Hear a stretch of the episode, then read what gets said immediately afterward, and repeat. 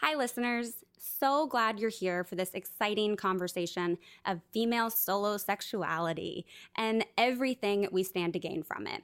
But before we start, just a note that this subject naturally comes with lots of explicit sexual language and information. So you might want your headphones on hand. All right, let's get started.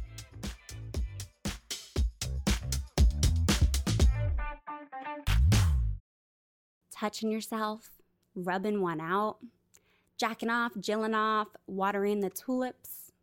Sometimes it can feel like masturbation is a 12 letter long, four letter word, especially among those of us who were raised with vaginas. And we're here to say it does not have to be that way. It's time we all take a good hard look at this act that often gets hidden away, how it got pushed into the shadows in the first place, and why it's so crucial that we drag it out into the light so we can all bask in its glow. This is The More You O. I'm your host, Taylor Nolan, a practicing psychotherapist and sexologist who's been the host of the Let's Talk About It podcast for three years. As a biracial woman who's black and white, I've always been an activist for social justice. And I'm obsessed with plants and cats, vibrators, and feeling all the feelings. The More You O is a production of Consonant Skincare, a company all about skin plus care. Consonant has put in a lot of research to find out what skin really wants and needs. Not only is that knowledge used to develop clinically proven clean formulas, but also to keep you informed on the stuff beyond a bottle that will help keep your skin looking its best like learning the ins and outs of masturbation and how it leads to incredible skin boosting benefits. In today's episode of The More You O, we're getting in touch with what it really means to touch ourselves.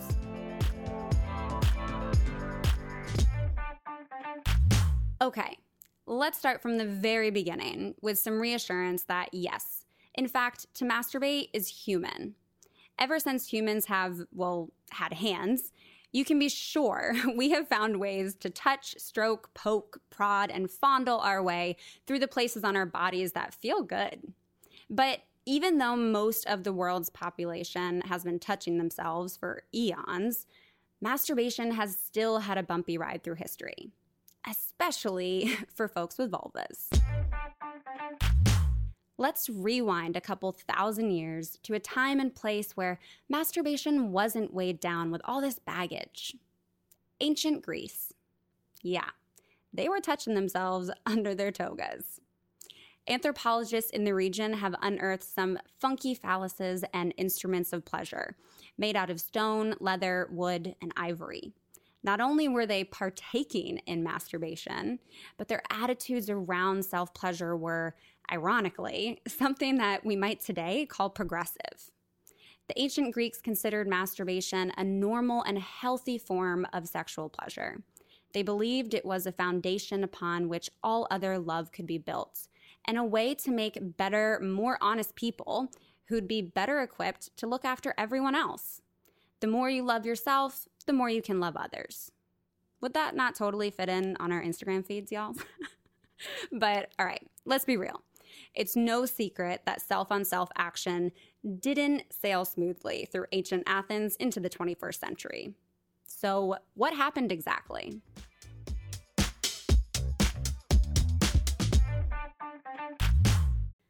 It's hard to pin down where stigmas stem from, but one origin story for this one, at least in the Western world, is rooted in a Bible passage that really has little to do with the subject.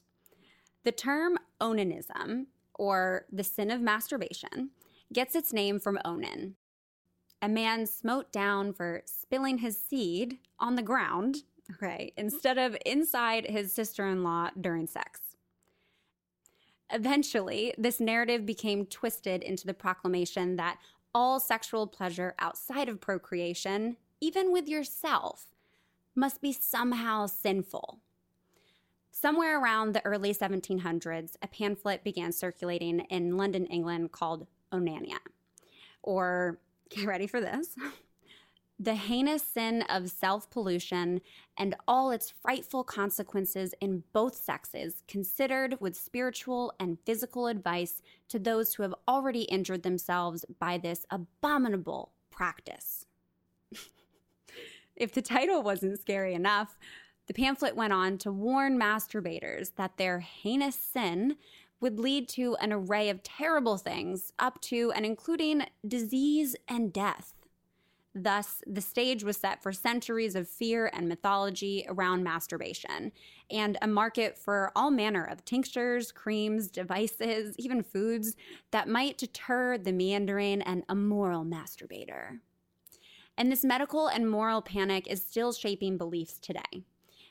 Many sex educators and doctors continue to have to assure people, both young and old, that masturbation does not cause blindness, mental health issues, or sexual perversions and addictions. And often, when we're young and naturally curious about these parts of our bodies, we get the message that they're not for touching and would be best wrapped up, hidden away, and never spoken about. And even though over the years the subject of penis masturbation has become somewhat less taboo, vaginal and vulva masturbation still suffers significantly from this stigma. One of the major problems with this stigma surrounding masturbation and the fear that it could be harmful to ourselves is that the truth is actually the complete opposite. There are tons of well researched health benefits from self touch, particularly if you got a vulva, vagina, and clit. And when we sweep this subject under the rug, we miss out. Not only can masturbation lead to a better overall sex life, but it can also improve our sleep, offer relief from menstrual cramps, lessen our stress and anxiety levels, and even improve our skin. That post orgasm glow is for real. that flush is actually a sign of increased circulation thanks to dilated blood vessels in the face, which can also circulate essential nutrients and boost our collagen production. And today, we know that self care of all kinds can increase positive thinking, improve immunity, and make us less susceptible to depression, anxiety, and stress. The flip side is that people who neglect to nurture themselves are in danger of deeper levels of unhappiness, low self esteem, and feelings of resentment. Now, the ancient Greeks wouldn't have quite put it this way, but it's that classic airplane analogy you gotta put your own oxygen mask on first. But it's not to say that that's always easy to make a priority of pleasuring ourselves. The good news is that this behavior can be learned, or rather, we can unlearn some of the societal stigmas getting in the way of our birthright to bang ourselves.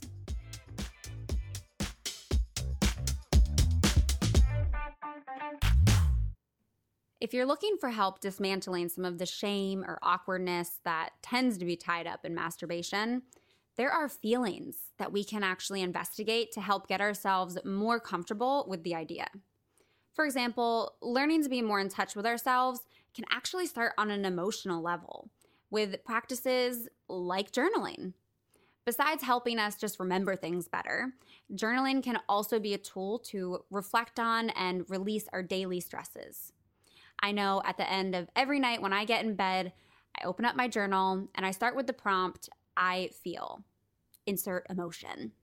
Like I said, I'm feeling all the feelings all the time, y'all. So I always try to write down at least a page starting off with I feel. Writing down our feelings can also be a great tool for thinking about the things that get in the way of our pleasure. Many vulva owners have been raised in a culture that teaches us to prioritize everyone else's comfort and pleasure above our own. So, we talked to Danielle Hulan, a therapist and clinical social worker who works primarily with women, for a breakdown of how we can make journaling a part of our lives and our path to more pleasure. I think there can be a big leap between wanting to journal and actually journaling. You can wait to catch a wave of inspiration, which may or may not come, or you can build a habit and rely on the habit instead of the inspiration or motivation. I would recommend experimenting with a window of time on a specific day in the week and then hold yourself accountable to show up to your journal then. Personally, I love a good journal prompt, and I find many clients do too. For example, open up your journal and write at the top If pleasure were a song, dot, dot, dot. And I hope I'm not the only one to say Whitney Houston's I Want to Dance with Somebody. So then put the song on, whichever song comes to mind. Um, you could write out the lyrics in the song that you really resonate with, or you can be more abstract and try to describe the sensations in your body that the song evokes. I do think that one thing that gets in the way of journaling is the issue of privacy. I guess that's why diaries from the 90s had those little lock and keys on them. Those creators were on to something. If privacy is a thing for you, pen to paper can feel a bit paralyzing. You could try opening a digital note on your phone or a blank document on your computer, and when you're done journaling that day, you can wipe it clear. Much like pleasure, journaling is process oriented, so keeping the final product isn't as important as showing up to the process.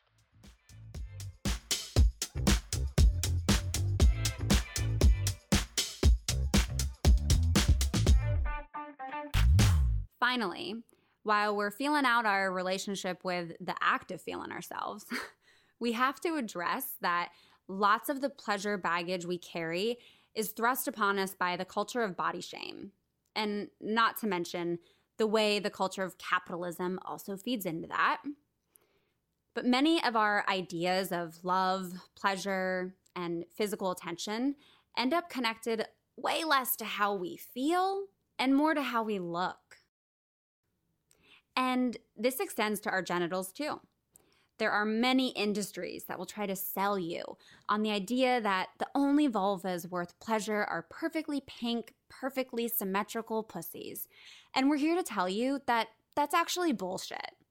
Vulvas come in all kinds of shapes and sizes. They come in all shades. Your clitoris might be big or small or hidden away. Labia are often mismatched, and no matter what your down there's are looking like, they are all worthy of pleasure.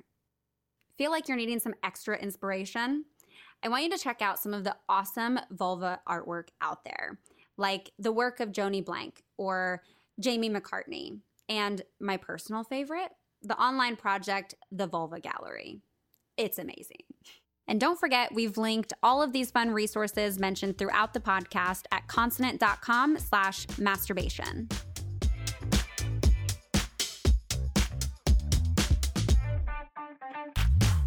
In each episode of The More You O, we're going to end with a guided practice, sort of like a meditation session, but a bit more hands on, if you're picking up what I'm putting down. And today's practice is all about getting familiar with our own touch and exploring the sometimes mysterious topography of our genitals. So set up somewhere cozy, grab whatever you need, whether it's some lube or even a hand mirror. Actually, definitely a hand mirror. We're gonna get acquainted. We're gonna explore and get excited. We'll see you on the other side.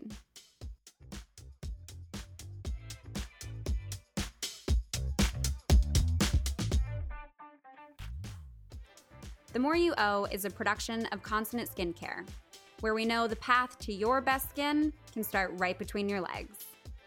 Just like it's important to unpack what you need and don't need in the conversation around masturbation, Consonant takes the same approach with each clean, scientifically formulated skincare product. Like their 3 in 1 natural foaming face wash, a gentle yet effective cleanser that can remove even stubborn makeup while still leaving your skin hydrated and pH balanced.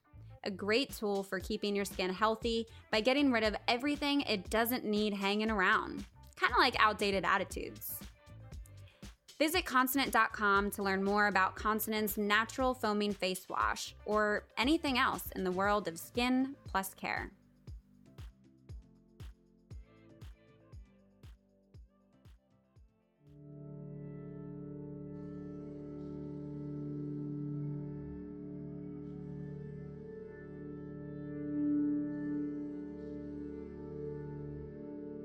Today, our guided session is going to help us get in touch with our bodies.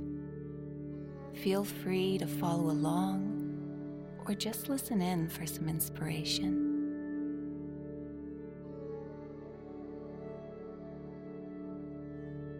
Let's start with some deep breaths in through your nose, out through your mouth.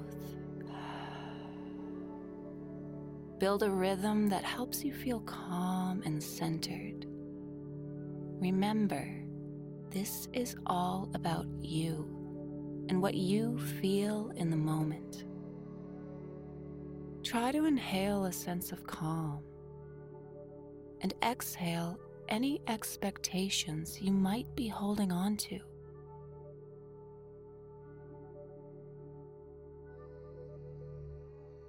Now, start thinking about your body. Does anywhere feel tense?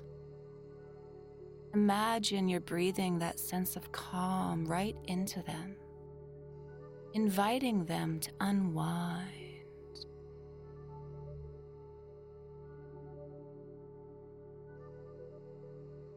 As your body is decompressing, let's start exploring touch. What part of you feels like it could use a caress right now? What kinds of touch are familiar to your body? Try some simple touches that you already know feel good. Maybe you could run your palms down your arms as if you're putting on lotion. Maybe run your fingers along your scalp you could grab a handful of your thighs or your behind. Let your hands direct themselves wherever you want to touch next.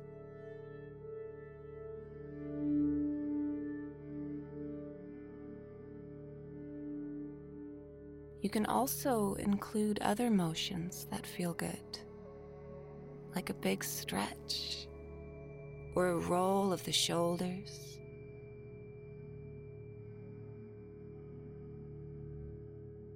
If you like, you can explore the space between your legs. A chance to get familiar with its folds, its rises and falls. What feels soft? What feels solid? Remember, this is just an exploration. Try to leave aside any judgment and focus on the way things feel.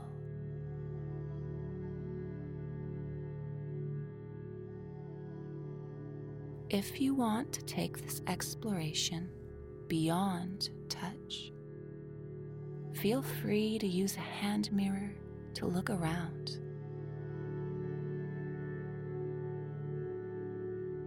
Are there any parts you're curious about? What do they feel like? Do certain kinds of touch feel good? Where?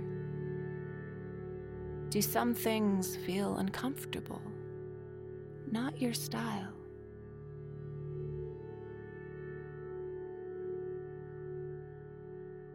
Keep exploring and learning about your body. You can always stop when you feel like your curiosity is fulfilled. Or if you find something that feels good, lean into that and keep your exploration going.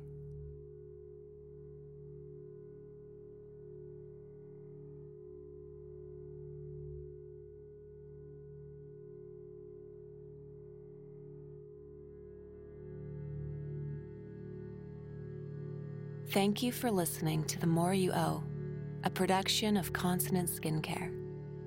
To learn more about the series and the knowledgeable people who helped us bring it to you, visit consonant.com slash masturbation.